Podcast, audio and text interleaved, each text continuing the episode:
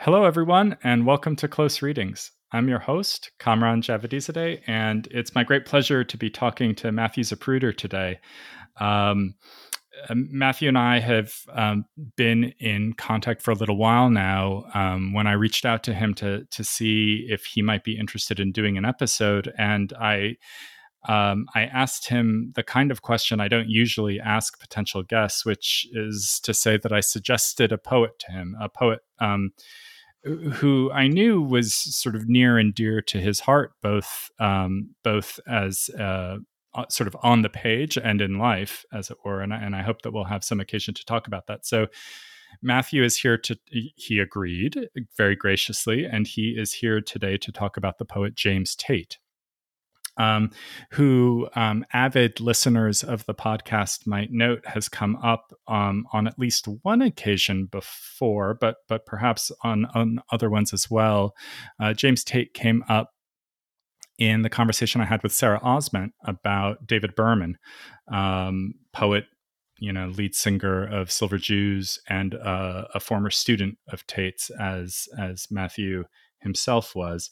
Um, the the poem that um, Matthew is here to talk about, and which I have to say and thank him in advance. He's very graciously done the legwork to make available to you in um, um, in linkable internet form. So you'll be able to find a link, as always, in the episode notes um, to the text of the poem. The poem is called Quabbin Reservoir, um, and is uh, Matthew noted this to me also in, in an email um, leading up to this episode is, is perhaps one of the um, few Tate poems about which a bit of background information might be useful in um, in sort of enriching one's experience of the poem. So we'll we'll get to all of that um, in just a moment.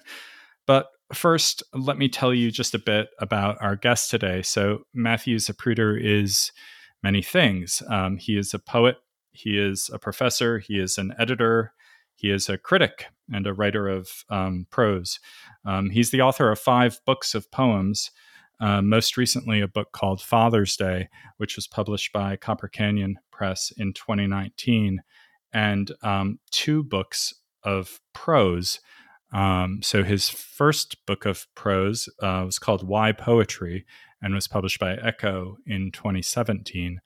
Um, w- the book answers the question that it that it asks um, in its title, and and is a is a really lovely um, uh, book for all kinds of readers.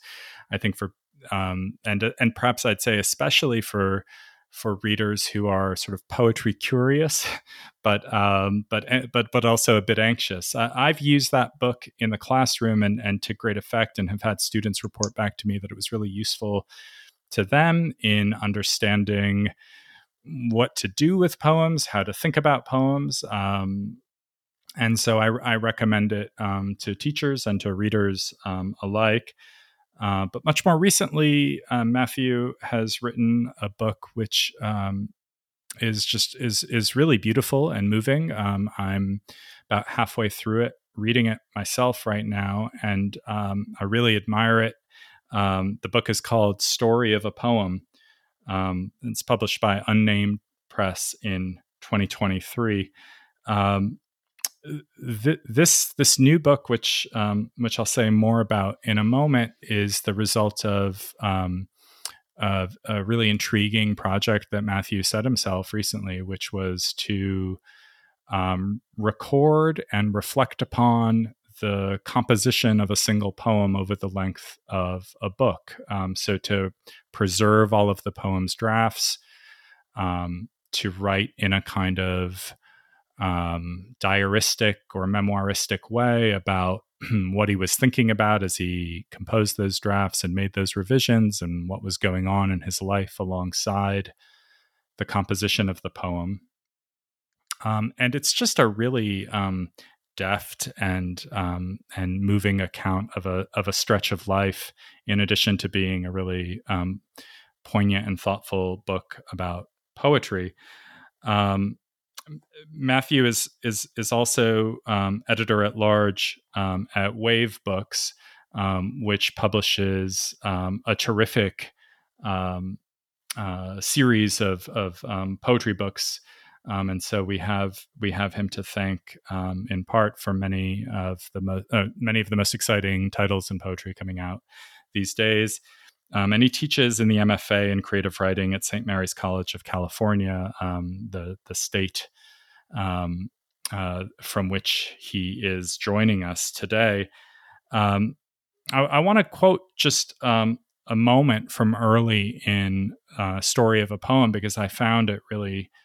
Um, I found myself while thinking about it, carrying it with me after I set the book down. Uh, here's Matthew. He says, quote, more and more often, I think the rare treasure I gather in writing poems is the awareness I would not have without writing them. And then he asks, can that state of awareness be communicated through a poem? Can the poem be a secret machine carried on a little scrap of paper or hidden in the mind so one can always have a place to rest, to resist, end quote.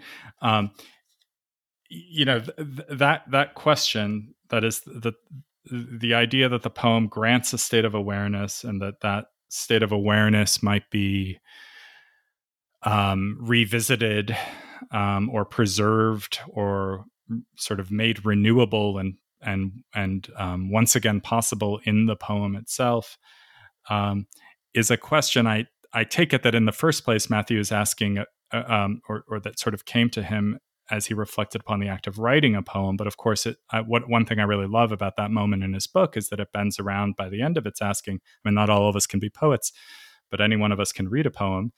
Um, and and I think it's as much a question about reading poems as it as it is about writing them. Um, and one thing I find really um, um engaging about the way Matthew writes about poems is, is that he's always um, willing to stand sort of on both sides of that poetic encounter, the encounter between poet and reader.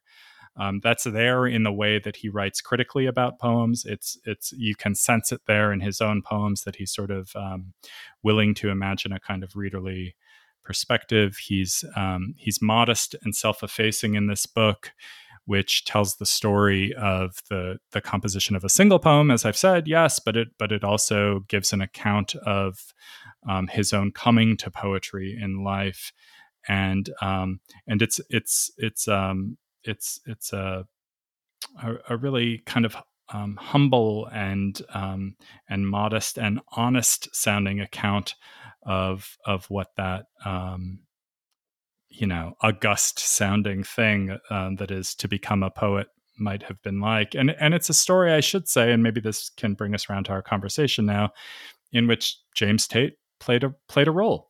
Um, so so with that, I want to I want to welcome you, Matthew Zapruder, to the podcast and and ask you how you're doing today.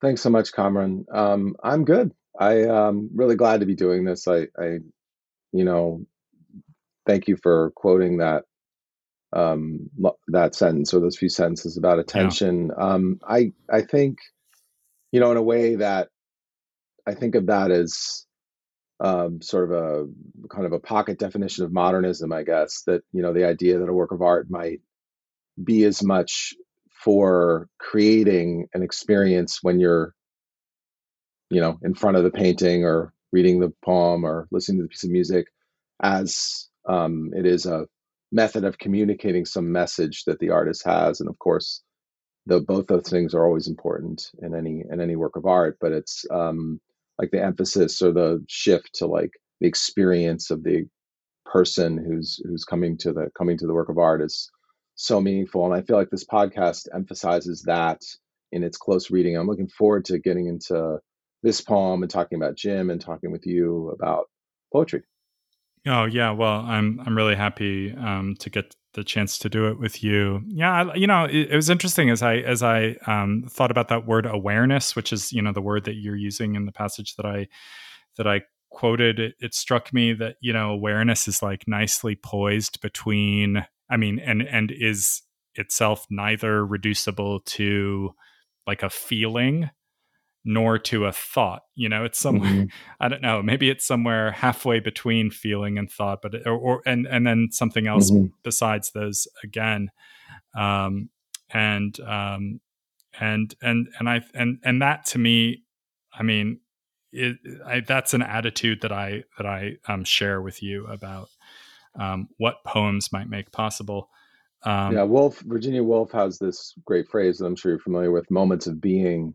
Yeah. Um, and she, I think we can think of a lot of her novels as being sort of uh, a chronicles of moments of being of various uh, characters in the book, which explains why the narration will shift from one person to another to another to another because there's almost sort of passing attention or awareness along and only staying with the character as long as that person is is is having what she would call a moment of being. And i think of poems also as moments of being in that way moments of heightened attention awareness but which like you said like leaves room for you know all sorts of feelings and contradictions and isn't isn't you know necessarily even about something important. I'm making those quote signals right. with my hand. we hear them, I think.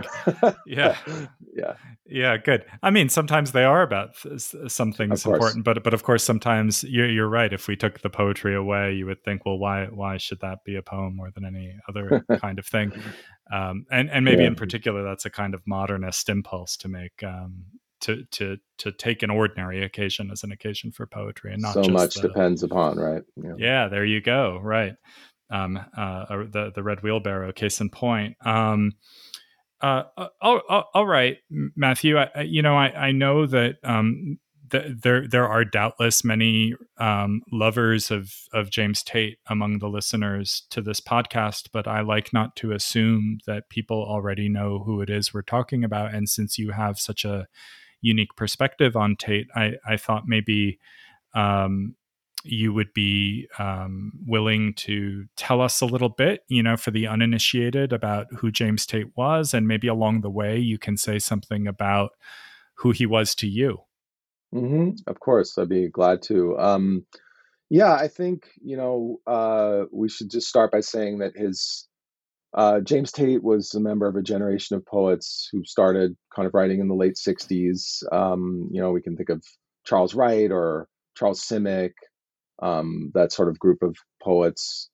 Um, and he kind of burst on the scene in 1967 with the publication of his first book, uh, The Lost Pilot, which won the Yale Younger Poets series. And uh, he was a young guy at that point, and um, it's yeah, it was just almost like a fully formed voice that arrived kind of at that time, and very original, and and I think since then has gone through had gone through many many many iterations of styles of poetry changing a lot and we can talk about that along the way which is mm-hmm. one of the things that made it hard to pick a poem to talk about because it was I, I felt suddenly this weight of responsibility like i don't want everyone to think you know he's only X sort of poet right. if they don't know him. It's yeah, funny, so you know. He, it's yeah. m- most guests, Matthew, have have um, struggled to to narrow down the poem. So right, you you were you were no different. Yeah.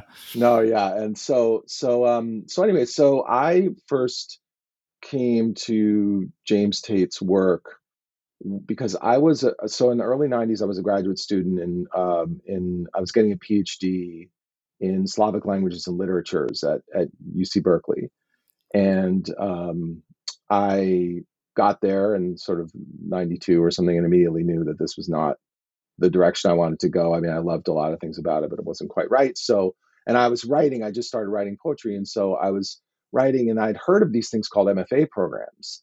Um, I didn't really know what they were. I had one friend who went to Iowa and he explained what they were to me. And I thought, oh, that sounds amazing. And so I, I in my second year there, as I was doing my master's exams, I applied to a bunch of different MFA programs, including the one at UMass Amherst. Uh, I'd gone to Amherst College, so I was familiar with the that area. And um, you know, when I got in, I looked who the faculty was, and James Tate was there. And so I went to erstwhile uh, Cody's books on Telegraph Ave and bought uh, James Tate's selected poems, which you and I were talking about earlier, um, yeah. which came out, I believe in 1991 and won the Pulitzer Prize. And it sort of sits, it turns out, kind of right in the middle of his career. In the end, it turns out that sort of it's it's um so it covers really basically the first half of his career, and it, it was just you know kind of incredible. And you you you and I you said this earlier, and I had the same reaction when I read this book. I thought I didn't know you could do this with poetry. I didn't know right. you could be the all, and there were a lot of different this is in that book. Yeah, that well, I, that's a, that's know. a natural follow up. I want to ask Yeah. you, like, what? So I guess I have my own version of it, and I do remember so clearly. I mean, it must. Have, what's funny, Matthew, is is it must have been at, at almost exactly the same time that you met him.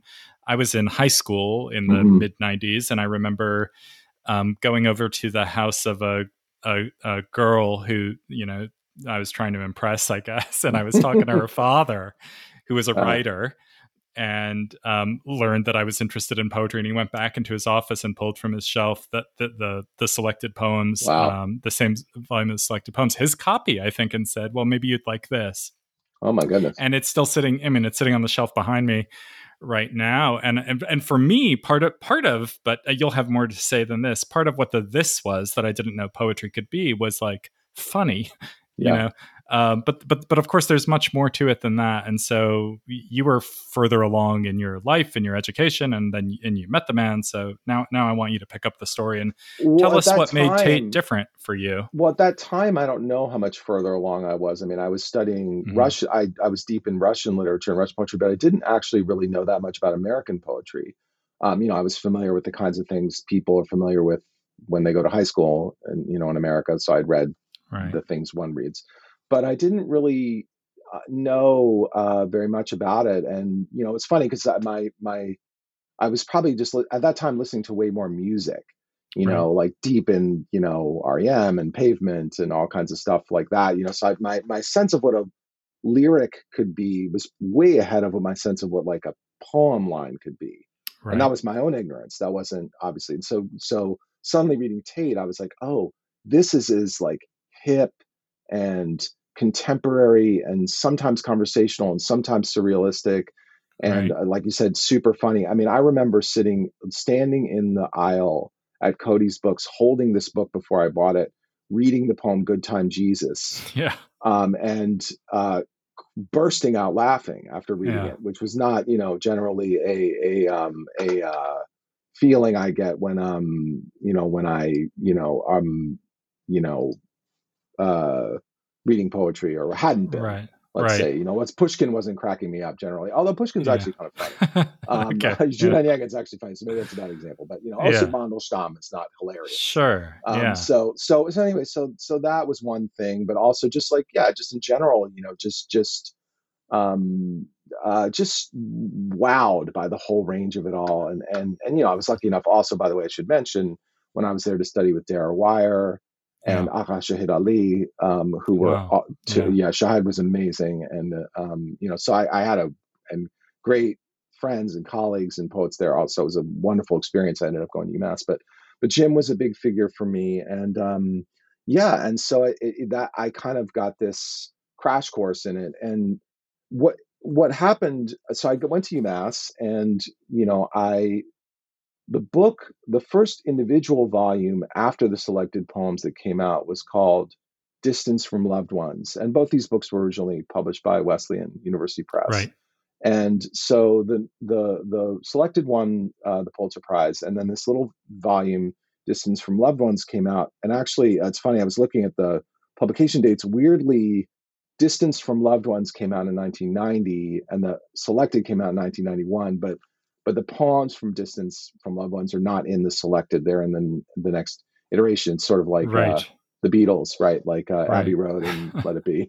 Yeah. but anyway, so I so the poem that we're going to talk about, Quabbin Reservoir, is in uh, Distance from Loved Ones. It's the it's the actually the first poem in this book, yeah and it's um so so I, I thought also one of the reasons why I wanted to pick it was it was kind of contemporaneous with my own like actual meeting of of Jim and getting Yeah. to know him as a student of his, um, which was exciting. Yeah. Yeah, yeah, yeah. So I want to I want to follow up on that, but something you just said um, reminds me there was something I, I wanted to point out, and and maybe you'll um, say more about it as well, which is that the the selected, which I think is the way a lot of readers, maybe readers vaguely our Mhm. age or something like that, would have gotten to know Tate's poetry, um, covers only half of his career. Um, but but you've told me there's a new selected on its way, right? So do you do you have a sense of when readers can expect to be able to get that? yeah, I think yeah. that book is going to be around in November. Ecco Great. Press is doing it. It's called Hell, I Love Everybody, which is actually the last line of Good Time Jesus, the poem Yeah. that we um what we that we were just talking about. And um Yeah. the So so there's this there's this selected. I mean, not to get bogged down in it, but there's this That's selected, okay. and then there's another selected, um, uh, which right. covers kind of most of the second half of his career, and then there are two books that came out afterwards posthumously. Right. Um, and uh, and so yeah, so you kind of can get through if you're kind of a big fan, you can read those two selecteds and get it and and get yeah. a good feel. But this new one is pretty tight. It's I think it's 50 poems. I and uh, has an introduction by Terrence Hayes, which uh, right. which I mentioned to you earlier, and it's yeah. I've read it in manuscript. It's fantastic, so that's a good intro if you well, sure. don't know about Jim at all. But yeah, it's it's um, but this poem is fun because it's yeah, um, it's got it does do a lot of things that that Jim's poems do, but it's yeah. you know, but of course it's not everything. But it, we can you know we can see what we what we what we can get out of it. Yeah. Good. Yeah. Well, let, us come to the poem in just a minute, but but because um, there, there's this question that I'm dying to ask you, which um, sure. maybe precedes that. Um, so you know you've you've given us this lovely anecdote of reading his book and laughing out loud in line at the bookstore and so on, and um, and obviously that book um, was um, at least partially to thank for your accepting the uh, you know for matriculating um, to that MFA program and and so on. Um, now I'm curious about how the the teacher who was mm-hmm. James Tate um, sort of did or didn't align with the kind of poet whom you'd gotten to know a little bit on the page, and you have this wonderful line in Story of a Poem, which I hope it won't embarrass you if I read aloud, but you say, I signed up for a workshop with James Tate, whom I worshipped the feeling was not mutual. we both suspected I could not write any good poems, and the evidence appeared weakly. Um, so, n- no doubt, uh, well, you've you've given an account of how you got a different reaction out of him, and and and became a different kind of poet under, you know, partially under his tutelage eventually. But um, yeah, what was he like in the classroom? And would you know, not was there was there any surprise there, or was it sort of the same presence in some way, the same intelligence? Well, um, it's a great question. I mean, it was it was kind of awful, you know, because I came to and I and I obviously, you know, had this, you know, already was worshiping him as a as a as a writer, and and um, and I had a long way to go before I was going to write any good poems, and I knew that, but it was right. sort of rough to kind of experience that in his class, and he was yeah. he wasn't mean about it, but it's yeah, he was he was very um, you know, I think he taught in a way that I think would be considered pretty unfashionable now. I mean, he was he was very uh, quiet. He would wait, but then he would say what he thought, and often it would be kind of harsh, especially with the students he thought could take it. He was pretty kind to people who were right. in. I think he was one of those teachers who was pretty good at picking up if somebody was in distress or maybe really overly sensitive and he would be actually pretty careful with people like that and thoughtful and and cautious with their feelings but um, wasn't that way with me really uh, i remember the first time uh, first thing i ever said in his class somebody read a poem um, out loud and you know one of their they brought in their poem and they read it out loud and and i said i raised my hand and never said anything i never spoke in them it was the second semester uh-huh. of my and i said that line you know, whatever it was reminds me of you know something in such and such a movie. I can't remember what I said, right. you know, probably something pretentious like Fellini or something. And, and he, and he just looked at me and said, well, that's your problem, isn't it?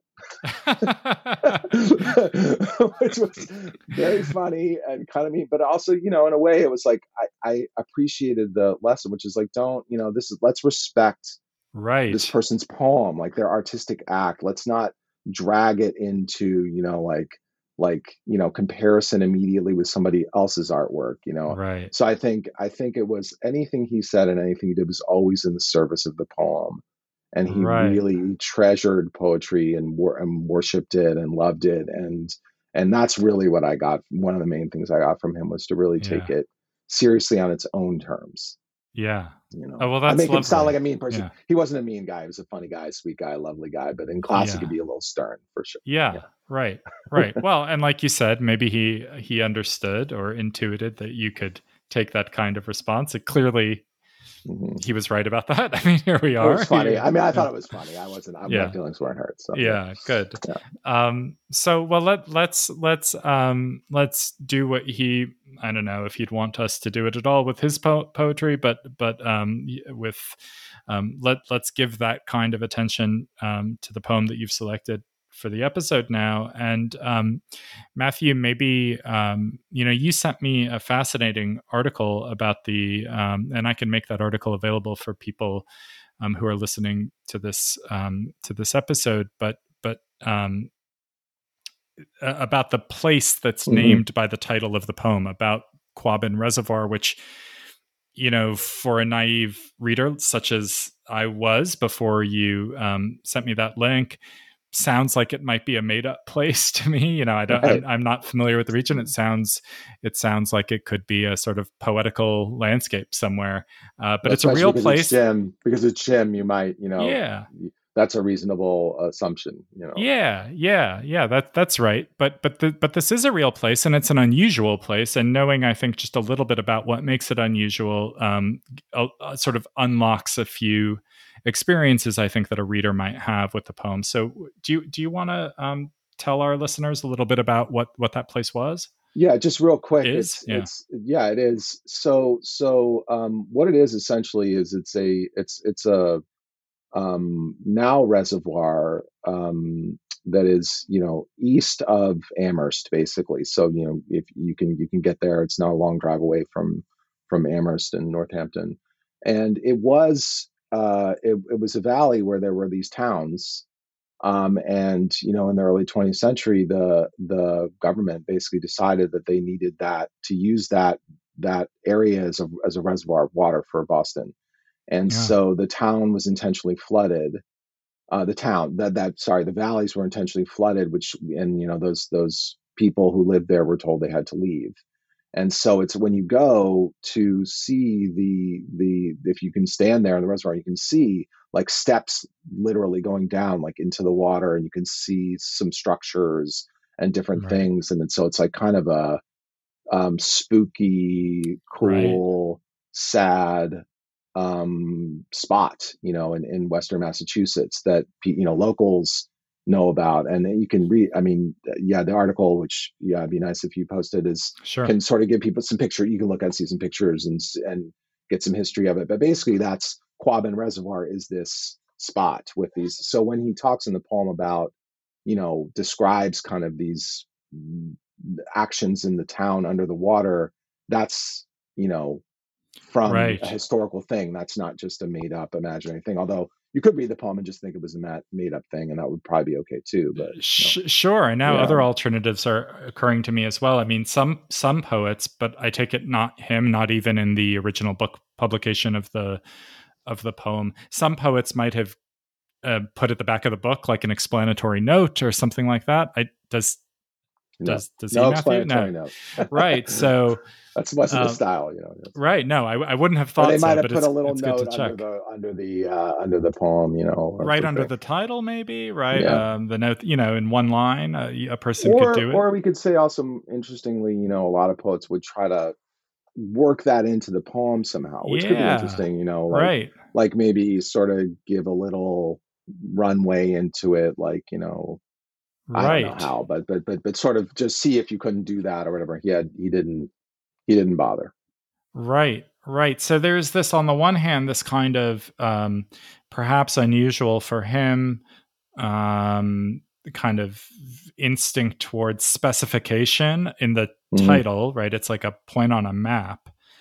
Um, and on the other, a kind of lack of helpful explanation, which makes it sound like it could just be a metaphor or it could just mm-hmm. be a mm-hmm. fantasy or something. Um, so interesting, I think, to have all of that. Maybe we can tease out some of the implications of that. Yeah. Sort of um, that kind of two ways, two or more ways of of relating to the material that this poem takes mm-hmm. on. But I think we ought to we ought to hear the poem. Um, sure. So, M- Matthew, would you would you read Quabbin Reservoir for us? Sure. Thanks. Uh, this is James Tate, Quabbin Reservoir. All morning, skipping stones on the creamy lake I thought I heard a lute being played high up in the birch trees, or a faun speaking French with a Brooklyn accent. A snowy owl watched me with half closed eyes. What have you done for me lately? I wanted to ask it, licking the air. There was a village at the bottom of the lake, and I could just make out the old post office. And occasionally, when the light struck it just right, I glimpsed several mailmen swimming in or out of it, letters and packages escaping randomly. 1938, 1937. It didn't matter to them any longer. Void, no such address. Soft blazes squirmed across the surface, and I could see their church, now home to druid squatters, rock in the intoxicating current, as if to an ancient hymn and a thousand elbowing reeds conducted the drowsy band pavilion.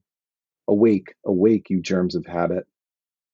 Alas, I fling my final stone, my calling card, my gift of porphyry to the citizens of the deep, and disappear into a copse, raving like a butterfly to a rosebud. I love you. So that was Matthew Zapruder reading uh, James Tate's Quabbin Reservoir. Um, Matthew, you said this was the first poem in the book. Does does Tate do, do you find that Tate does the or did the kind of thing that I find that many poets do, which is to put a often the first poem in a collection serves a kind of special purpose, I think. I mean, it's a poem that can mm-hmm. be abstracted on its own, perhaps put into a selected volume or talked about in the way we're doing here.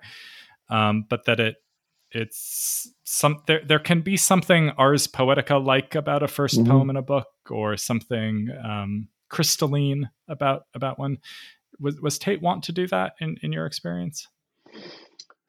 Um, yeah, I think so. I think it's fair to say. Yeah. I mean, some of the some of his best known poems. I mean, I'm sort of doing this off the top of my head. Yeah, some of sure. his best known poems are not necessarily the first ones in the right. book. Like, I don't believe the Lost Pilot is the first poem right. in the Lost Pilot. I'm I do not think sure it is. Not. Yeah, I don't. But so. um, but yeah, I think, and I think this poem in particular, um, sort of announces, like like we were saying before, a certain form of attention, a certain. Yeah relationship to the world, to the natural world, um, highly subjective, um, yeah. highly uh, and playful, um, but tonally, you know, kind of shifty. Like some yeah. like shift very fast from like something right. that's kind of jokey or whatever into like, you know, and or even goofy into something that's pretty, you know, uh, direct.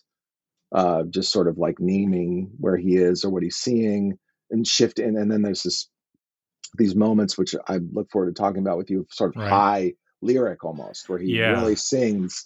You know, and so it's you do get it's a it's a bit of an overture, I would say. Right, and and and um and um, among those registers, the jokey, the kind of high lyric, the direct and kind of prosaic. There's also I find in Tate's poems often the kind of sentimental or the kind of mawkishly mm-hmm. you know sort of ironically sometimes you you think but you're not sure sort of sentimental this poem ends i love you well we'll have to yeah it's pretty that. gutsy yeah. to end yeah. uh end your the, the, first poem in a book with the "I love you."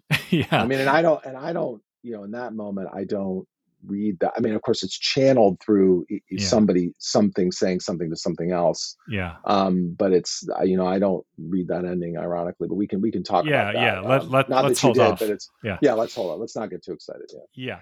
So, so I, I want to be I want to begin at the beginning, which I think is also an, an, an interestingly potentially sort of self um, descriptive moment. So this this image of skipping stones, you know, I, well, I don't know. So I guess it would be a natural enough topic for a I mean, no pun intended for a poet to write about a lake, you know, or sit, mm-hmm. you know, sitting yes. sitting at a lake or a reservoir, a body of water of some kind, describing it.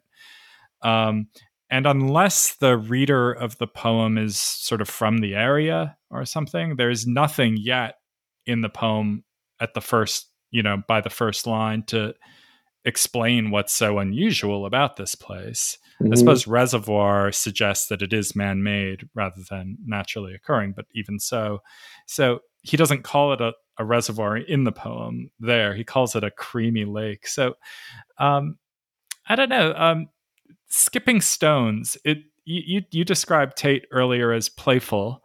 Um, and I and skipping stones and maybe I'm thinking of this also because I've just I've been recently trying to coach my daughter into how properly to get a stone to skip. You know it's um so we were just at a lake and I was like um I was trying to help her um, do it. Um, skipping stones seems to me to be like a, a particular kind of playfulness. Mm-hmm. And um, I wonder what it evokes for you in in terms of the kinds of as as metaphor, in other words, as a kind of as the kind of poetic playfulness in which Tate might have indulged mm. or or you know towards which he might have been drawn. So I like talk that. about skipping like stones, that. Matthew. Yeah, it's, it's kind of a yeah, I like that. It's kind of like a childish act, I guess. You know, it's, it's and and I like the all morning is kind of funny. It's been yeah. you know, it's like usually when you skip stones, you're like kind of you do it a couple times and yeah. on. But like you know, it's like he's he's sort of treating it almost like his job, right? All morning skipping stones, like you know. yeah. So already there's sort of a little bit of a kind of like joke. I don't say jokey, but maybe a little little but yeah, I'm th- I was thinking yeah. about that, and I was thinking too in this reading about you know you mentioned lake, and of course you know you can't yeah. help but think of the romantic right. poets, you know the lake, and so you, in this in this poem in the beginning you have a lake, a lute, a right. fawn, yeah, and then an, an owl, right, and it's like you're kind of, you've got sort of these elements of of of a more romantic or traditional form of poetry uh, that that are uh, I think being kind of like yeah repurposed i guess i would say. Right. so and, I mean, yeah yeah so and so sorry so but for people who don't know um uh, like among the um the the most famous figures of English Romanticism and uh, um, of the sort of first generation of English Romantic poets, Wordsworth and Coleridge, most notably among them. These these poets are sometimes referred to as the Lake poets. There, they mm-hmm. um, they lived and worked in the Lake District um, in in England. Um, maybe that uh, whether or oh, not that, sure. that that particular thing is in Tate's mind as he's writing this line, the the the web of associations I think is is no doubt there. It's a kind of a romantic spot and a typically poetic one, perhaps. I think I think he would yeah. be. I mean, Tate was a yeah. big, big, big reader. read everything. Right. Um, I'm sure he would be. You know, I think a poet standing in front of a lake, having right. deep or not so deep thoughts. it's got to be you've got to think you, you you're putting yourself in a tradition, and then you're already yeah. sort of like how you orient yourself towards that tradition is going to be meaningful to you know to to you and the reader and and he certainly doesn't make a you know federal case out of it as my dad used to say but he but he but he but, he, but you know he he you know That's it's funny. there and i think it's kind of yeah. funny the way he starts so again it comes back to what you said about a first poem in a book it's sort of like yeah you know he's sort of playing a tiny bit at being a child in the skipping stones and playing a tiny bit at being a romantic poet and i also you know yeah. a bit about this i i you know i mentioned this to you earlier but there's something you know i think any reader who's familiar with tate might think that we're drifting towards a sort of surrealism right. here and that's a right. complicated complicated word right. in tate's work right. and in general but you know this these things you know, a fawn speaking French with a Brooklyn accent is, right. you know, immediately sort of puts us in a kind of certain space, right? You know, yeah. Uh, I yeah. Know, yeah, I don't know it, why. It puts us like in three different, you know, a fawn speaking yeah. French. A fawn is one thing, a fawn yeah. speaking French another. And then and then, you know, with a Brooklyn accent feels like a joke, I think, in part because I don't know. I mean, my, it sort of strains one's ability to imagine what that would sound like, right? Um, sounds fun.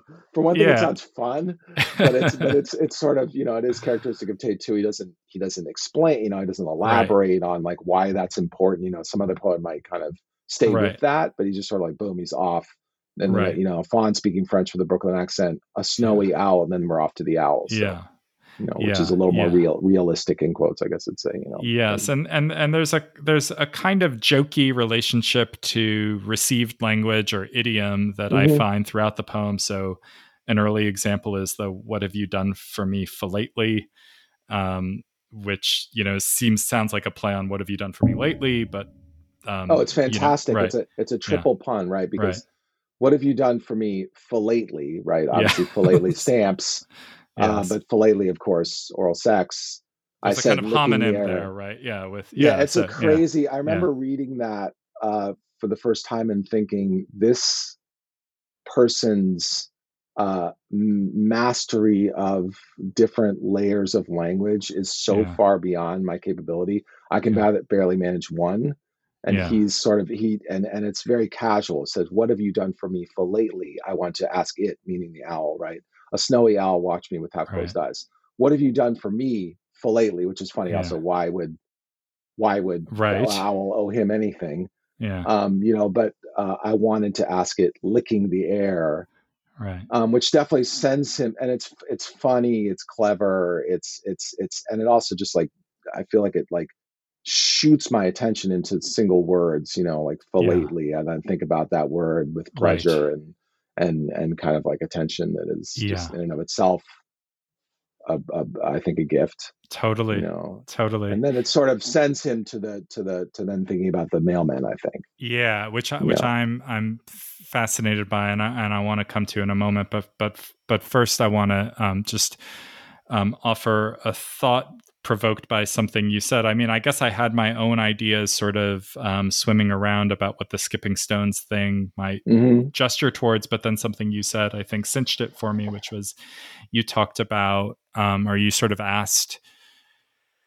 how it was that Tate would kind of orient himself towards a tradition or towards a kind of certain romantic view of poetry. And and you also said something about well the poet kind of having deep thoughts at the lake well um, skipping stones is like um is a is a way to sort of um I mean, it's both aggressive and playful. It's like, um, you know, you you got to be, yeah. you, you got to, you got. Well, one thing I was trying to explain to my daughter, for instance, like you got to throw the stone kind of hard. Yep. If you don't do you that, you, right? You got to whip it. Exactly right. Um, and and and so and it's that force that allows you to sort of stay on the surface of a thing that wants yep. you to sink down into it right brilliant yeah and, and I, and yeah. I think tate's kind of relationship For to sure. to literary tradition is like that like he's yeah. he zips along it fast enough not to sink down into its depths um, yeah, yeah, totally uh, i love that I, I never thought of that and i think you know, and that's something you could you could ding him for if you wanted. I mean, somebody who was looking for something else, sure. looking for someone to sink deeply into something, right. you know, might might you know get frustrated with that something but i mean thankfully we don't have to only read james tate we can read right. lots of different things yes but yeah yeah i mean I, I i also i don't know about you but it's funny i was thinking about you teaching your daughter about skipping stones i always yeah. feel guilty when i do that because i feel like the stone has taken like so long to work its way up into the shore and then i just like whip it back in i set it yeah. back like a thousand years you know like yeah. it just it feels i i have to apologize you know like to the stone like right like sorry you like took all this time to get here you know yeah. Um, but but yeah, that's that's not really in this poem. That's just that's just my own neuroses. Well, you know? yeah, I don't know. Is it or isn't it? Let's let's let's oh, yeah. sort of Maybe file that thought away. Yeah, yeah, time time and a kind of certain uh you know relationship to objects. Sorry my that's okay. thing. I keep i keep muting it but um that's okay. no no i i um, yeah. um anyway so so yeah so so will we do you want to move yeah i love that thought about i love that thought about the skipping stones i never thought about that but it's it's it's exactly right i think. let, let let's talk about about mail. And likewise looking yeah. the air by the way same yeah. thing kind of like a little bit like you know you know that's a sort of that's not something wordsworth would say Right. I don't think so. know, I don't I think doubt so. It. We'd have to go through the whole prelude, but I don't think so. Yeah. Yeah. Yeah. I, I do think, well, the, the, I, maybe the case that Wordsworth at least in, I don't know. I, am like it's it's a product of my particular education in poetry that I'm always seeing Wordsworth everywhere. Mm. Um, but I, you know, and the, and there's a, a, way in which I think maybe he comes up again towards the end. But um, but but that's neither here nor there. I want to talk first about this. Um, well, I'm, i think it maybe is a bit here because because yeah. I mean he okay. does you know I mean the beginning of the prelude is if I'm recalling correctly yeah. you know oh there is blessing in this gentle breeze right yes, that's the right. that's the beginning. So I mean he starts there too and so, you know, I think right. that that's, I mean, I'm not saying that Tate was conscious of that in the moment. I have no idea, but he certainly was very well familiar with that text. Yeah. And so, you know, in Tate's case, he, he licks the air right. and makes this kind of funny remark about as, as one would lick a, a stamp, I guess. Right. yes. Right. Philately. Right. Yeah. Right. As one would lick a stamp or something else, a body. Yes. Right. Um, but yeah, but, but, but yeah, but, um, yeah, it's it's it, it is. But I like your what you're saying about his sort of like distance, and and the book is called Distance from Loved Ones, right? This right. kind of like productive distance or lightness or something, you know, that's that's uh, a defamiliarization, I guess you could say if you wanted, but. Yeah. Yeah, well, and and it's just it's distance from loved ones that um, is the kind of necessary condition for the sending of a letter too, mm. right? Oh, um, yeah, so, I yeah. mean, this brings us to the next um, uh, topic, or or the thing that you were already gesturing towards this bit bit about the post office and so on. So um, maybe just because it's been a moment, I can um, read the lines again to remind our listeners. Um, so right after the licking the air moment, um, the poem reads this way: There was a village at the bottom of the lake, and I could just make out the old post office. And occasionally, when the light struck it just right, I glimpsed several mailmen swimming in or out of it, letters and packages escaping randomly 1938, 1937. It didn't matter to them any longer. Void, no such address. Um, I think that would be a place to stop so we could cordon off just for the moment the, the lines that the I just tone read. of that is so yeah. different from what comes before, isn't it? You Say know? something more about that, Matthew. What are you well, hearing differently? Oh, I just think it calms itself, you know, mm-hmm. with this sort of like kind of almost clinical observation. There was a village at the bottom of the lake. And again, like I could just make out the old post office, like make out that kind of mm-hmm. casual, mm-hmm. colloquial language, you know, like of sort of, and of course we know because we've talked about it that he's, he's actually talking about looking at a structure, you know, under right. the water. So, right. but like, um, you know, and I occasionally when the light struck it just right, I don't know, just the pace of it yeah. is is feels kind of more weight like he's shifted into a far more conversational, for lack of a better term, uh, uh, you know, uh, uh, mode. I don't know, but how does it strike yeah. you? What do you think? Well, yeah, and I, I think you're I think you're right. And sorry, when I asked you to say more about the tonal shift, it wasn't because I disagreed, but just because I was interested in hearing you describe mm. it. Um, so I agree. I agree with you, and I and and maybe part of what produces it is like the the opening lines have him, you know, sitting up above or like at the, you know, whatever you call it, if it's a reservoir, the bank or shore doesn't yeah. sound quite right, but there's whatever the word would be. Um, being sort of in his world, you know, like yeah. in the environment that he can touch and walk around in and mm-hmm. so forth. Um, but but whatever is sort of beneath the surface of the water is something which he can regard only from a distance. I mean, even if it happens mm-hmm. to be close by, it's sort of a world apart right? And distance and time, distance and yeah, yeah, distance and and yeah, water and, and air, but also distance and time, distance. Yeah, for sure. And and and so maybe what I'm getting at is like the the inability to enter into the scene in that second part produces a kind of calm, like y- you know, you don't have you sort of don't have to be anxious about what your relation is to it anymore because you're not you know it's not your world um, yeah, there's sure, a kind of detached sure. tone from to that. Even even I as agree. He, detached yeah, is a ahead. good word for it. I think. Mm-hmm. No, yeah. Well, I was going to say. I mean, he does. There the there is the still the I right. I could just make out that line that mm-hmm. you called out the old post office.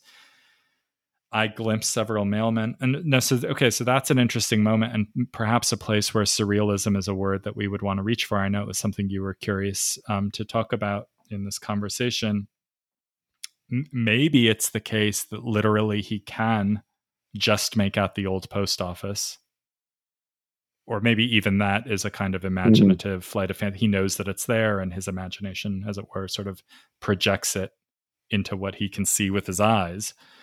But no doubt, the the mailman swimming in and out of that post office is now a different kind of. There's a you know that that has right. a different relationship to facticity or to right. or to reality so um yeah what do you make of those swimming mailmen and um and that and that that is itself a kind of shift within the the description that we're getting yeah well i mean it's you know i think if a lot of people you know i don't know if you would agree with me or not it's hard for me to say because i i know jim's work and jim so well but if you don't know him so well, yeah. you might two two of the things that probably come up immediately uh, that people sort of know about Tate is that one that he's funny, right, and two that he's surreal, whatever that means, you right. know. And and uh, you know, I knew from from from talking to him and hearing him talk a lot that he always bristled at huh. being called a surrealist. Didn't didn't love that term. Um, and it took me a while to figure out why. I mean, I, I don't know if I figured it out, but to speculate productively on why, and I think yeah. it's a bit um, um, infantilizing in a certain kind of way to call any act of the imagination surrealist. You know, like all like it's sort of it, it, I think in our culture it can become it can become a way of of sort of you know putting something in its place like oh that's just surreal that's just being weird or strange or whatever I but see. i think for it's serious the surrealists were engaged in serious business you know they were right. they were reuniting the world of dream and the right. world of quote unquote reality or whatever in order to you know kind of heal us. If you read the surrealist right. manifesto that's really what they were they were interested in doing. They felt like we were damaged souls. We were damaged by adulthood right? Um, that's kind of what breton talks about and how you know the, the the task is to sort of bring that childlike wonder that dream dream consciousness back together with what we call what we adults call the real so that we can so we can you know stop behaving monstrously to each other so in this case when i right. think about surrealism i think less about like sort of orthodox surrealism you know of like fur covered um you know right trains or whatever. Teacups, and, right? Yeah, yeah, teacup, right? But like right. sort of more like you know, like or or or or um, you know, automatic writing where the right. where there's semantically no no sense in the in the, in the mm-hmm. words, but but this is more um, the larger spirit of surrealism of sort of like the the the dream world and the real world coming into contact, fusing, right. intertwining, and I think this is a kind of uh, enactment of that of that thing. So those mailmen are are it, they come from the dream world or the world of like subjective perception, but they become as real as anything else. Right. Just just like this, just like the fawn speaking French. Right. And so, so, so yeah. yeah. So then that way, I do think it's kind of accurate to call this a, a surrealist poem in that in that more general sense. Yeah. He he doesn't, for instance, say, "I could just make out the old post office." and occasionally when the light struck it just right it was as though i could glimpse of yes, right he doesn't do exactly. that right there's no. no. hedging in that way that's Instead, the difference between right. a surrealist yeah. and, and, a, and, a, and a not right. Now you know what might rescue you know so it, i i love the i love the um the account you've just given us matthew of um you know a kind of objection that a person might have to um to the label. Um you know the the the the person who sort of like is in an art museum and sees um, a kind of jarring and and um, um, inexplicable juxtaposition of of things in a painting, say, and then is told, "Well, it's surrealism," might come away from it thinking, "Well, all surrealism is is a kind of um, is is to be weird or to mm-hmm. to not make sense or something." But in the account you've given us of dreams and as one place to kind of uh, one way to access that mode you know depending on what the theory of dreaming is that you have that would undergird that practice. Presumably there is the person who is guided in that way thinks there is something kind of meaningful but hard to access otherwise in the reporting of dreams or in one's memory of dreams whether it's a psychoanalytically kind of directed approach or some other kind of approach. There perhaps there what the what the artist who is working in that mode is doing is not just like trying not to make sense or trying to break the hold on sense making but is is trying as it were to like submit to um a kind of sense making that is beyond their grasp otherwise right. you know that exceeds them um their their sort of conscious thinking um and and exactly yeah well and i love um i mean i love this as i mean i'd be i, I wish I, i'd be i'd be very interested of course in knowing more about you know what jim's account of why that term didn't suit him um what what that account would look like but i i do think you've you know you've well described a, a, a kind of um, feature that i find in many if not certainly not all of his poems but that seems characteristically like him um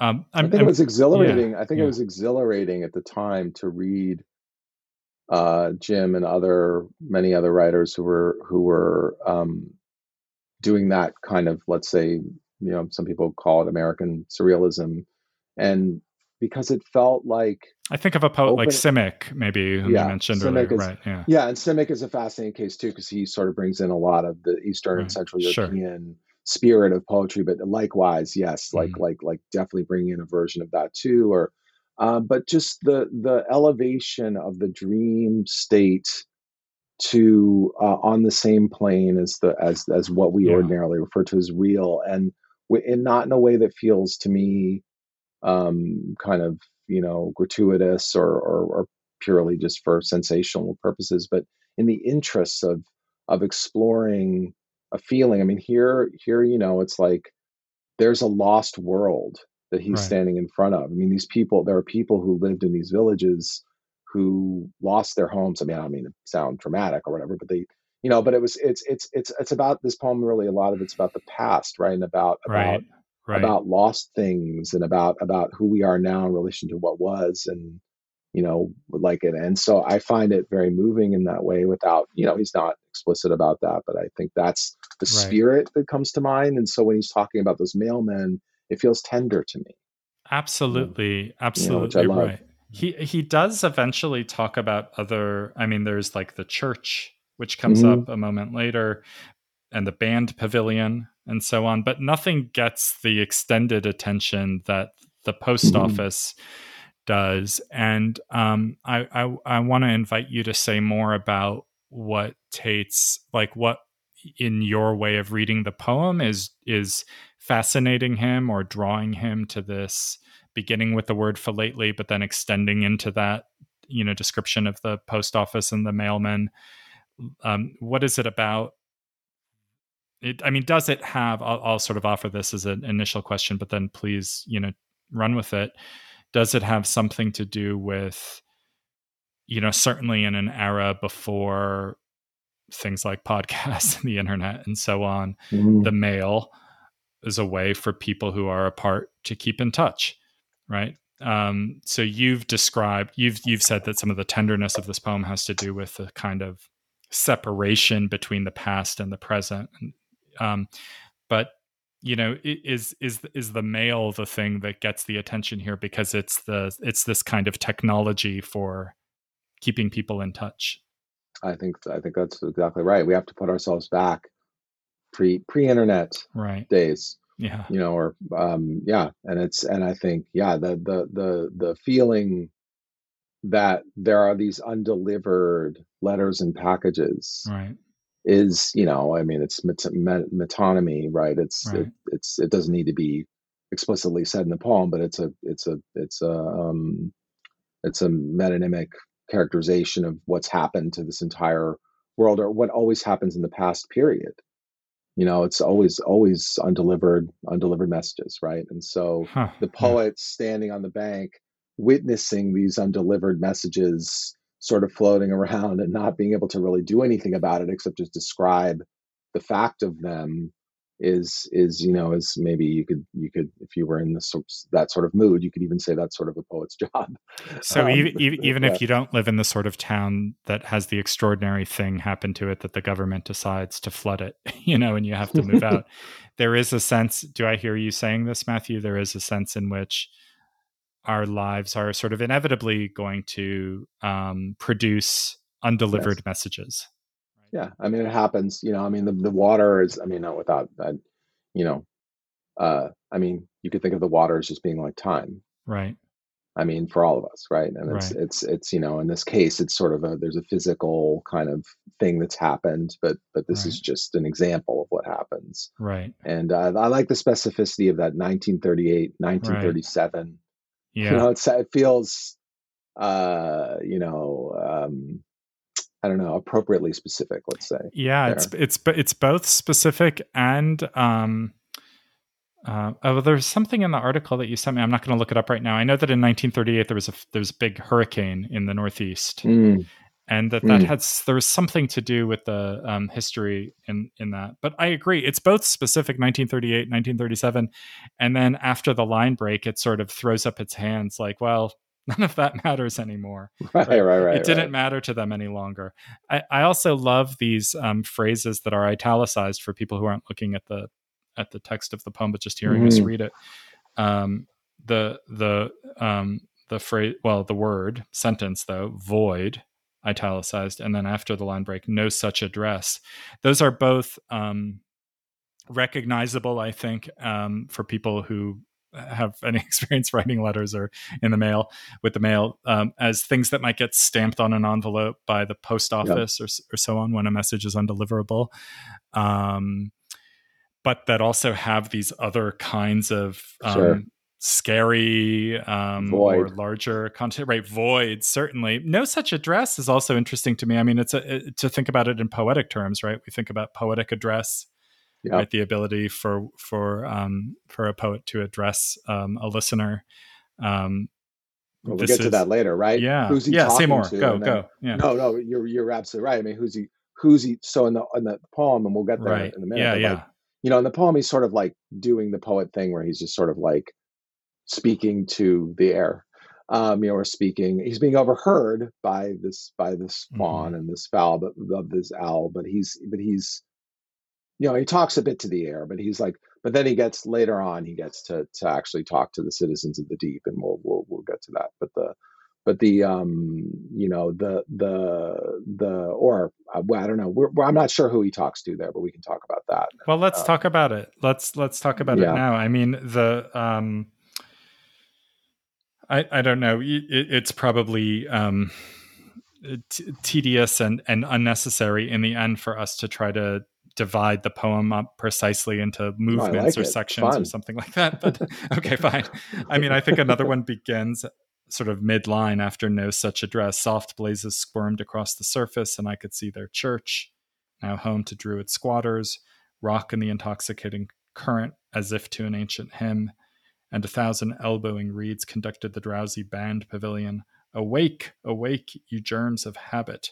Maybe I don't know. Is there? Do you want? Do oh, we want to mark like, another section there before the end, or say, say more? Well, yeah. I just, I mean, I think it's again just funny how quick he gets from from you know there was a village at the bottom of the lake, or yeah. or even a line like it didn't matter to them any longer, which is you know pretty you know something you and I might say in conversation too, pretty quick to soft yeah. blazes squirmed across the surface. I'm sort of wondering what you what you think of that line. It's a kind of a it's a it's it's a it's a funny shift in tone and then and then he gets more and more excited over the course of those four, four or five lines that you read to the to yeah. and, and ending with an awake awake you germs of habit which is like yeah. funny uh, you know who's who's he talking to there yeah. like like but it's it's but it's uh, the, it's the reeds so the reeds are conducting the drowsy brand band pavilion right? So it's like he's mm-hmm. looking and he's seeing these grasses kind of waving and he's imagining them sort of like all conducting. So yeah. these imaginary musicians in the in the pav- band pavilion that's again under the waters or whatever. Right. And it seems like they're saying they're they're asking the germs of habit to awake which i don't know what you but i'm i'm curious what you make of you know mm. um you know the soft blazes and the druid squatters and the germs of habit i mean those are actually i think characteristic tate type of you know kind of like phraseologies that I you know I, I adore those moments but they sort of they're they they they they're a bit elusive right. more elusive than some other things which I I don't mind at all but yeah. it's but you know I wonder if you have thoughts about that yeah yeah uh, well um I mean I think he does the thing that there there there's there he's there are some poets I love um I mean, I think uh, you know, like I, I, think, for instance, of a poet like Ashbery, who you know has his own ear for idiom, and mm-hmm. then often his interest in idiom is to sort of um, replace one word in the idiom with another word, so that it no longer quite makes sense, but you still, but it still sounds like an idiom. So you have the kind of feeling right. of sense without the, you know, but if, but it, but it's hard to explain it to someone else you mm. know it, it, really relies on a kind of native knowledge of the language or something yeah that whole know. poem paradoxes and oxymorons kind sure. of does that it's sort of yeah. like working with that exact thing that you just so yeah. gracefully described yeah. like you know sort of off kiltery kind of way of saying things that are sort of like what we always hear yeah yeah so um i i don't know i mean he he you know so uh, if I, I, try to like my my first instinct was to try to naturalize soft blazes squirmed across the surface so i remembered that at the beginning of the poem, we were told that he was doing something all morning. And so I think, well, maybe Mhm. now it's afternoon or something like that. And there's a kind of reflection of a setting sun or, you know, some kind of atmospheric effect, which is producing a strange kind of um, luminescent phenomenon on the Yeah, like surface of the water. effect, yeah. Yeah, something so. like that. Um, But it's sort of a funny way of saying it, right? totally. Yeah. But Yeah. but I agree with you that it is essentially a visual effect. Yeah. and squirmed is the funniest Yeah. word in there Oh, maybe because if it were soft blazes you know Could be anything. glided across the surface or something like that on the appeared on the surface. right You know, struck my eye, whatever. Yeah, this it's it's squirmed is weird and funny. And it kind of- suggests what discomfort yeah, kind of awkwardness that's when you squirm right when yeah, you're yeah. um It's a little gross. yeah it's a little gross that's right um it it there there are all these um i don't know soft squirmed surface you know maybe um Yeah, it does sound great. I don't know um the uh the reeds of it's like reeds are um another yet another sort of poetic kind of image of poetic um, voice or the production of poetic sound the wind in the reeds and all that uh-huh. um, but yeah, I'm confused by the um, so so again, if you're not looking at it, the line goes, and a thousand elbowing reeds conducted the drowsy band pavilion. That's the end of a line, and that line ends in a colon.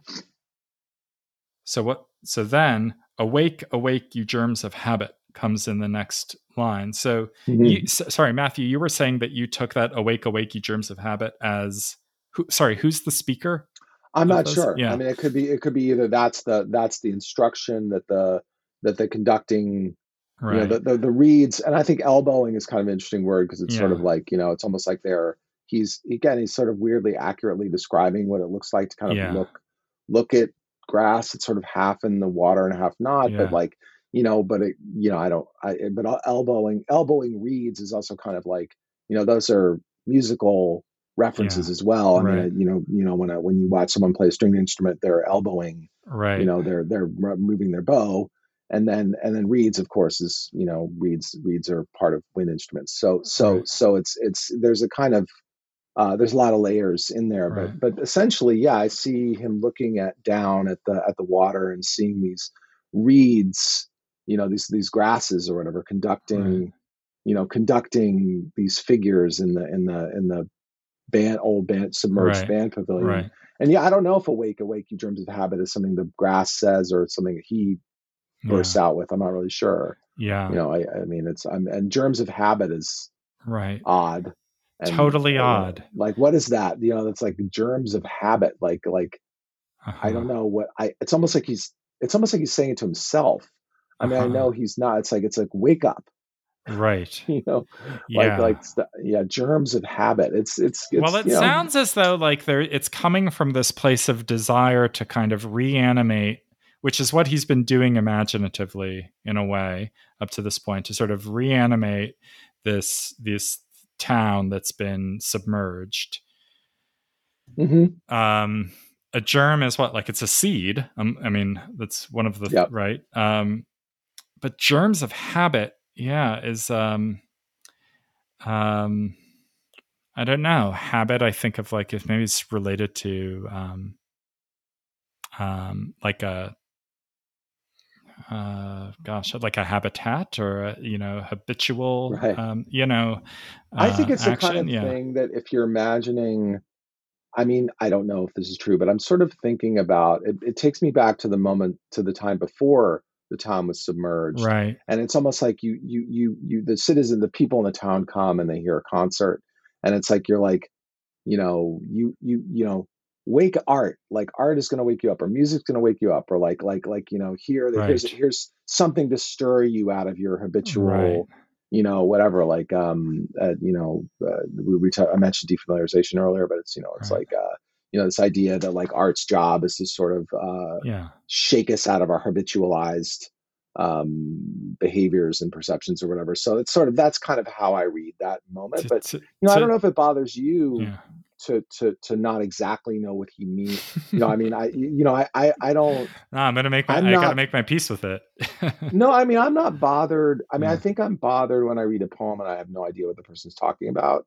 Right. But I think Tate is so good at situating us in somewhere where I'm I I I'm very I'm very grounded for lack of a better word like in in in it so it almost like I I like these moments where the language kind of escapes a little bit from my easy ability to to uh, paraphrase it or or you know it's, yeah. it's it's it's it's it's a it's a fine line obviously I mean yeah. I don't you know I don't love a poem where like I said where it's just filled with language like that. I'm like, what sure. the hell is going on? Sure. you know, but I don't never I never feel that way in a Tate poem. No, I, well, yeah. I mean, the the drowsy band pavilion helps. Like the where the the I for for me just it, it just now it is it has been helping me as I've been thinking about it as you've been talking too.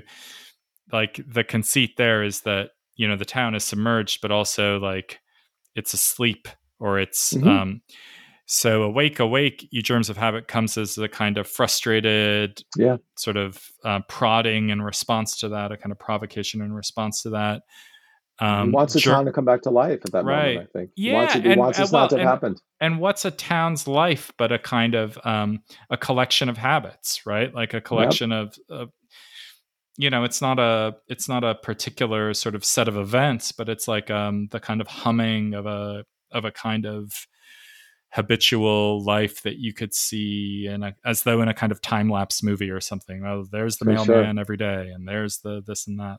And so much of Tate's later work, you know, especially his last several books, kind of take place in these towns. You right. know, like he tells has these poems where where where things are constantly. He's like, I went to the feed store and so and so happened, or I was at the stop and shop and such and such happened, or a guy came right. knocking at my door with the mail and such. And so, like, I think this is a kind of points to what will happen in his in his work going forward right. you know these germs of habit i think that's yeah right. that's really you know the that that's so much at the center of what what goes on for him as well, he moves forward yeah and then what well whatever that instruction or frustrated exclamation is meant to record or perform um, it seems clear that like the rhetorical gesture that follows it is a an indication that it's unsuccessful, right? Alas, mm-hmm. right? Alas, right. another another old timey word. Right? Yeah, right. A, you know, I fling my final stone, my calling card, my gift of porphyry. There's a good example of, um, yeah. you know, the play with idiom, which uh, you know I think you you the the ghost of the idiom that's lurking behind that maybe is my gift of prophecy or something, mm. but it's my gift of porphyry, like which is a kind of stone, right? Um, yeah, my poor gift. Yeah and porphyry yeah that that sort of you know the the kind of stone yeah and you see him you know returning it's so much has happened but we're returning to the skipping stones of course right there's like one more he's gonna throw one more right he's like he's like F it I can't I can't bring these people back to life you know they're stuck under there I'm stuck out here you know whatever but I'm just gonna whip one more stone across you know and maybe this one know? doesn't skip I don't know because I mean right. he's sending it down right I mean I guess even a yeah. skipping stone will eventually sink but um, this one seems meant to skip. Um, so yeah, let's just, let's talk say, about this line. Ask one thing to you, please. Too. Like I think yeah. that this moment, um, alas, I fling my final stone, my calling card, my gift of porphyry to the citizens of the deep. That to me, I don't know how you feel, but that to me has a kind of heightened, uh, sort of almost like theatrical um, tone to it that I I miss in contemporary poetry mm. sometimes. Mm. Like that it, it's it's it's he's letting himself like kind of get up on the stage and sing a bit there in a way that I just like I really adore. You know, it sounds yeah. so good. I just appreciate that moment. You know, it's I don't I don't know if you if you would agree. Maybe you see that more in contemporary poetry than I do, but it just it feels. I I, I like yeah. the I like the boldness of that. You know? I I don't that that doesn't sound like um, a poem that I mean I I, am not one to, um, and I don't think you are either. So I, I don't mean to suggest that you are. Um, I, am not one to like disparage, uh, you know, contemporary poetry or say, oh, you know, it's a it's a mm-hmm. impoverished art and think we should go back to the way things were. Um, have, uh, having said that, not at right? all. The, the, yeah. yeah. yeah, So I know. Well, obviously, I mean, you're a, an, an, editor at a at a press that publishes many great books of um, of contemporary poetry, and a poet yourself, of course. So, um, but yeah, that doesn't sound that that doesn't sound like a poem that I might just happen upon in a in a poetry journal right now. you might, and you might hear it from some, for sure, from some poets. Man, but from a wave poet comes to mind. Um, Julian Talamantez Brolaski, mm-hmm. you know, for instance, might write a line that sort of has that kind of tonality. I mean, there's people, you know, I just, I guess it's not so much like to to to to you know criticize Deborah poetry, just to more sort of note again, like the tonal yeah. shifts in this poem and how he moves back and forth. Well, but even the tone there, Matthew, and I'm glad you're sort of um, sl- slowing us down here for for this reason. Even even the tone there is like um, it, it's it's kind of multivalent, right? Like mm-hmm. Because we get this um th- this this sort of sequence of appositive phrases. I take it. I mean, I don't think this is a list. In other words, I think my final stone is another way of describing my calling card, which is right. another way of describing my gift of porphyry. Yes, it's all described right? in the stone. Yeah, yeah. Right. Um, right and and maybe all of that is is is i mean presumably a description of the poem we're hearing or something like that you know yeah. um yep i think so um, but but those but those those different um you know when a when a writer much you know not even necessarily a poet but when a writer tries out those appositive phrases you know i think of it sometimes as like swings of an axe right here here it is one way here it is a different way maybe this one will get the tree down um, they, they they each have their own registers, right? My final stone sounds mythical and kind of. Yeah. My calling card sounds kind of folksy and American to me, you know. Or like sort of old fashioned, like you know, I'm announcing well, right. myself to for for an afternoon visit, or like maybe like a businessman, or like a salesman, or some traveling salesman, or whatever. If if it's a literal calling card, but yeah. but right, but we've we've come to use that phrase as like um I don't know, a surrealist line in a poem is James Tate's calling card, right? Yes, you right, know, yeah, that yeah. kind of so thing. both right? there, I think. The sort of characteristic gesture. Um and calling both, card, yeah. yeah, is interesting also with it sort of brings me back now maybe to the post office and some of what we were saying there.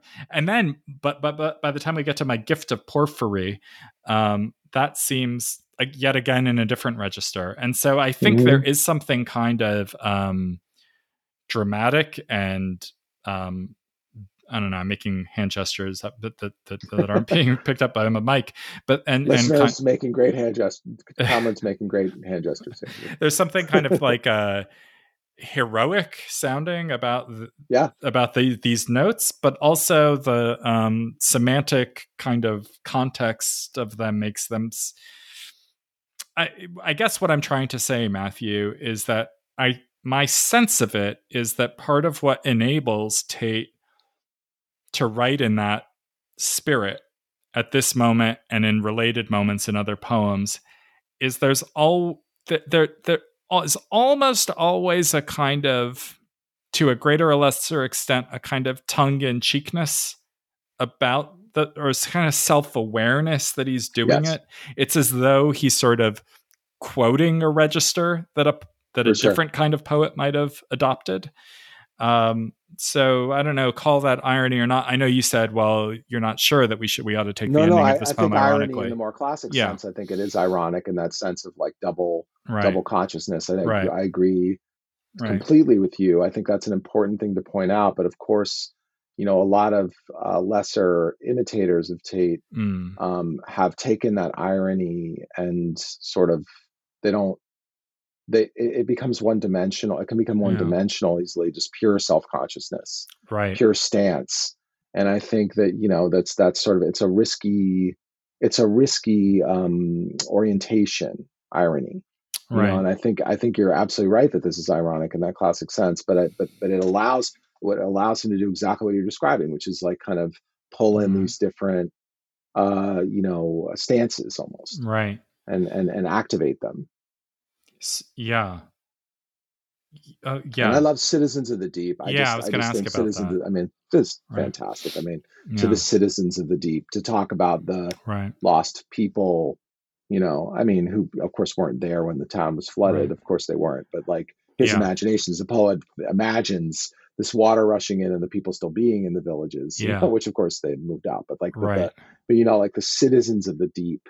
Right. I don't know. I just think it Well, just yeah. sounds great. You know, what can I It say? it does it does sound great. and and if we were you know for well so two things one um i think i read also in the piece that you sent me that they had to of which of course they had to but you don't think of it until you think of the, the kind of craziness of such a project they had to exhume the cemeteries in these Mm. towns and sort of transfer Mhm. people's remains so not even um, the dead are still there in theory Sounds like a bad job. I know. Um, but then the other thought I had was to do with well, earlier you gave us a really beautiful way of seeing um, the waters and the submerged nature of the the sort of town, which you know is a little bit like um, um, I don't know. Like a, I don't know. I'm thinking of like Vesuvius or something, you know, like a, a sort of Mm. town that's preserved in the past, as it were Yeah. um uh sorry um you gave us a way of thinking of that not just in the kind of literal terms of what happened at quabbin to create quabbin reservoir but as a way of thinking more broadly about what time does to any kind of human life right that it that it gets left behind um submerged in some sense so if if if I mean, there is something beautiful beautiful that I think first works at that kind of literal level in Citizens of the Deep, where sort of imagining the people under the Mhm. water there. But if we're also able to kind of back up from that and and um, revive that more general or metaphorical meaning, then then in some way is he addressing us or all of us? Yeah. What what's odd is that we? you mean are we the citizens of the deep? You're saying? yeah, but what's but but then but here's something weird about that is like, you know, poetry is its own kind of like um, time travel, right? Mhm. Any any writing is really, but you know, poets are you know sometimes explicitly, but often implicitly. There's this sort of understanding that what you're addressing, you know, you're addressing readers of the future. You know, um, that there's a kind of posterity that you're invoking. Um, Tate in this poem is addressing the past. Mhm. We come after him, you know. Um, you can't write to who you know the people who precede you. You know, writing is inevitably like it gets read after you've written it, not before. Mhm. Um, so the deep, I don't know. Are we in the deep? He's in the deep in a way, right? Yeah. I don't know. I think we're overhearing. I feel like I'm overhearing something in this poem. You know, I'm, I'm less like directly addressed, but I'm Mm. Overhearing it. Um, and yeah, I, but I think, you know, when I read Citizens of the Deep, I think, yeah, I mean, maybe that's, yeah, I, without being cheesy about it, that does strike me as being kind of all of us in a way. That's we all are. Right. And I don't think you need to say that, that that's sort of there. And, Right. and um, I, re- I resonate with that, let's say, you know, yeah. I feel like I am. And, and that the end, you know, it's, it's like, uh, I'm reading, I'm rereading Lear right now. Um, Oh, yeah. and, and, uh, I, so I, so there's something kind of Shakespearean to me about this, about this ending, you know, in a way like this withdrawal, you know, I disappear into a Disappear copse, into a copse which is you know, so, but also kind Yeah. of comic too, you know, that Yeah. you've ever seen that meme from the Simpsons of, Yes. of Homer Simpson, like backing up into the hedge, yes, you know, like there's something a little bit funny about disappear into a copse. Right, or it's Uh, like is, I can't remember which episode of The Simpsons that came from or what the context was precisely. Maybe you can, but you know, it all No. that somehow in my imagination that meme, which or that GIF, whatever that I that I think we can all, or many of us who are too online, maybe can um, can easily imagine is like merged in my mind with what happens in Field of Dreams. You know, where they like walk Right. into the corn corn Right. stalks um, and disappear. But of course, you know, the other thing I want to say is that there here here is this, this is a this was the um, Wordsworth thing that I was hearing earlier. Wordsworth has a moment where copse um, you, you're almost sort of forced like you can't help but misread it as corpse. Um, Mm. And there is a sense in which like we all disappear into a corpse, right? oh my God. That's what it is so to good. die. Um, It's so true. yeah. I mean, and, and and I think that's in this poem that is a really fair reading because we there's so many moments in this poem where he really like sort of lasers us into individual words and like Yeah. asking us to kind of like look at them almost as materials. So I feel like copse and corpse are too close not to make that connection. I agree, especially since he's mentioned, you know, in the context of this particular poem. Yeah, copse is kind of a funny word to for a poet to be using in the late yeah. 20th century. Um, also, you know, the fact that it comes at, in, in that sort of um, line ending, that sort of terminal position on the line, and it's right under mm. porphyry, which I think is like another punny sort of word, you know, or pun isn't quite the right word for it, but um, echoey. Yeah, echoey sort of um, word where we're meant to hear um, prophecy or something like that. Mm-hmm. I, am hearing mm-hmm. I'm hearing corpse there, um, but that I agree. Yeah. But th- that last line, um, I, I want to hear you talk about now. So mm-hmm. he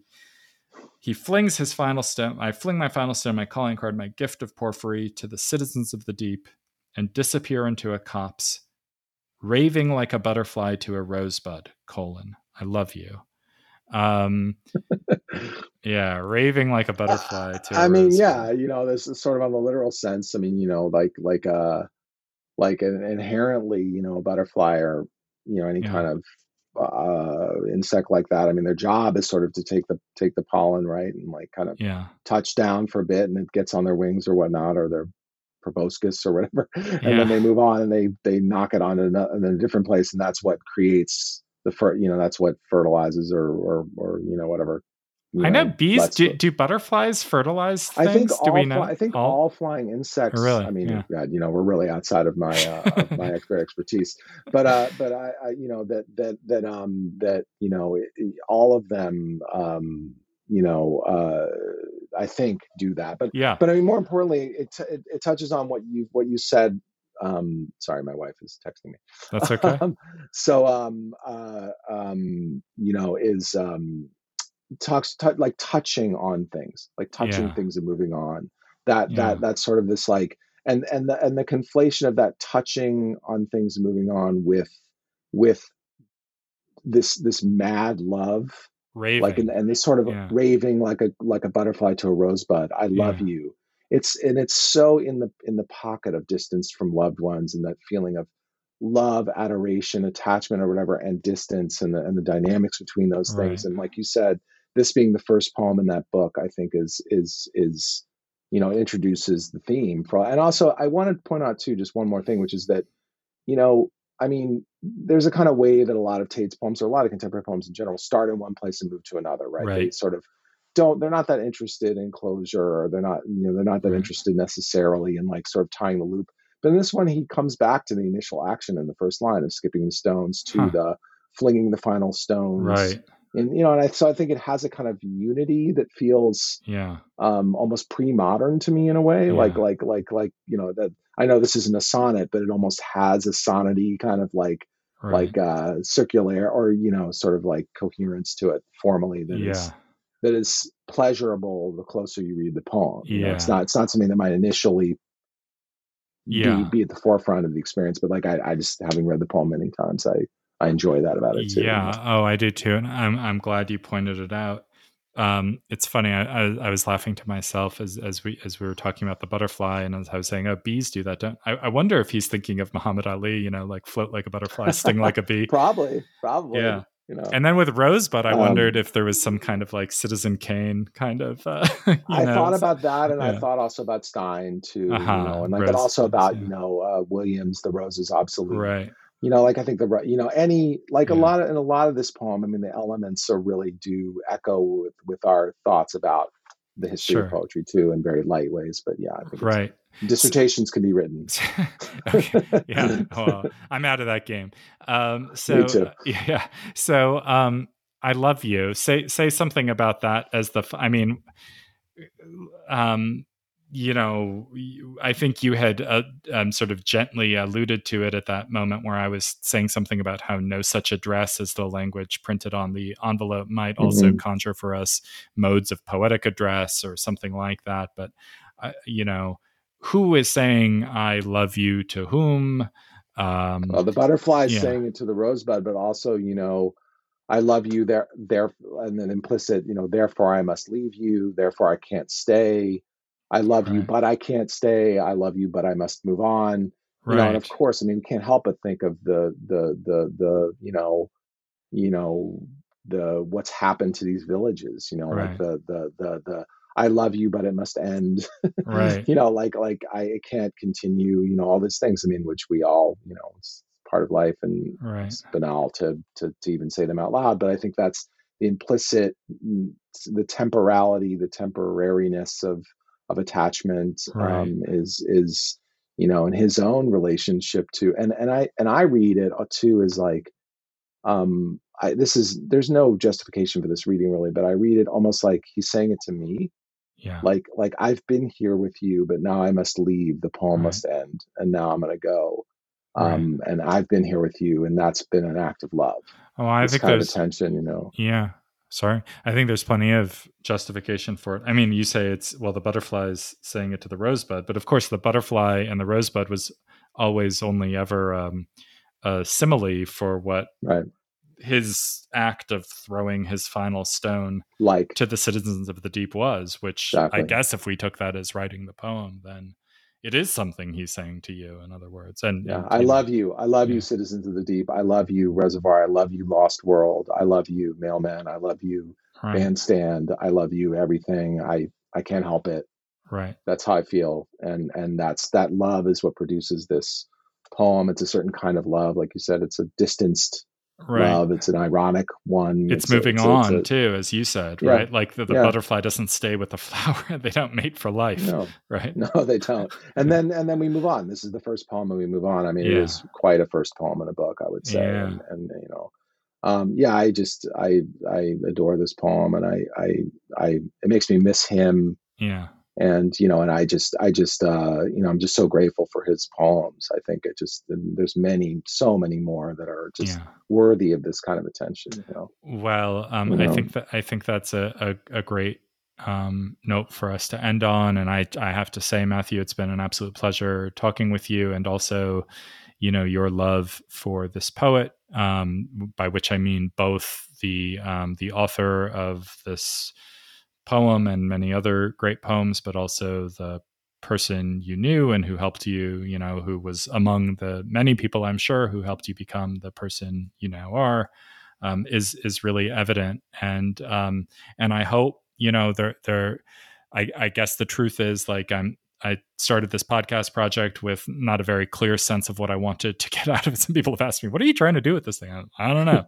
I want to talk to people about poems, um, and that's sort of all I know. I mean, I guess there there is the thought, well, if we can help people, um, if we can model for people how to make sense of a poem or how to sit with a poem, make sense is maybe not the right phrase to use because sense isn't always where you wind up, but um, how to be with a poem for for um, an hour, how to how to take something of it with you, then that's great if if we can be um, useful in that regard, that's that's wonderful. But also, if we can um, help people find particular poets they will love, and um, you know, not not every poet is for every reader. But I, I I would be surprised if after having listened to you talk about Tate, many listeners to this podcast who who weren't yet readers of James Tate will will become it. Um, so I, I want to thank you for that too. Well, thanks for giving me the opportunity, and I, I, I, I feel like I know what you're doing with this podcast, which is, you know, I mean, it makes me think of the Simone Weil's famous remark, you know, attention is the purest form of generosity, and I think that being attentive to these poems and and it's it is it's just a I, it's great, it's a pleasure, and I think slows me down, and I, you know, to talk with you about this poem, which I've read hundreds of times, I feel like I just see it anew this time. You know, I learned a lot this time, and and and so it's I don't know, it's enjoy it's it's a pleasure. So and thanks for thanks for inviting me to talk about Jim and think about Yeah. him and think about this poem. And I hope everybody will read his work. No, Well, they will. Um, and, and and and if I can ask for one last indulgence, they're about to hear the the poem from him one more time. Um, again, in your voice, Matthew, would you be willing to read Quabbin Reservoir one one more time for us on the way out? with pleasure. Thank you. Thanks, Kamran. Sure. Uh, this is Quabbin Reservoir by James Tate. All morning, skipping stones on the creamy lake, I thought I heard a lute being played high up in the birch trees, or a fawn speaking French with a Brooklyn accent. A snowy owl watched me with half closed eyes. What have you done for me lately? I wanted to ask it, licking the air. There was a village at the bottom of the lake, and I could just make out the old post office. And occasionally, when the light struck it just right, I glimpsed several mailmen swimming in or out of it, letters and packages escaping randomly. 1938, 1937, it didn't matter to them any longer. Void, no such address. Soft blazes squirmed across the surface, and I could see their church, now home to druid squatters, rock in the intoxicating current, as if to an ancient hymn. And a thousand elbowing reeds conducted the drowsy band pavilion. Awake, awake, you germs of habit. Alas, I fling my final stone, my calling card, my gift of porphyry to the citizens of the deep and disappear into a copse, raving like a butterfly to a rosebud, I love you.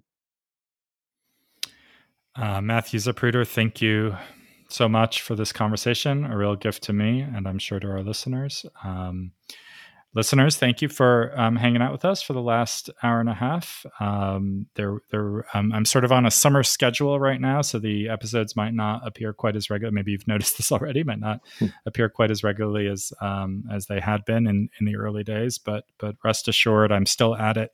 So please do subscribe to the podcast if you if you don't already. Share an episode with a friend. I, I love I love that our audience is growing, and I'll have more for you soon. Be well, everyone.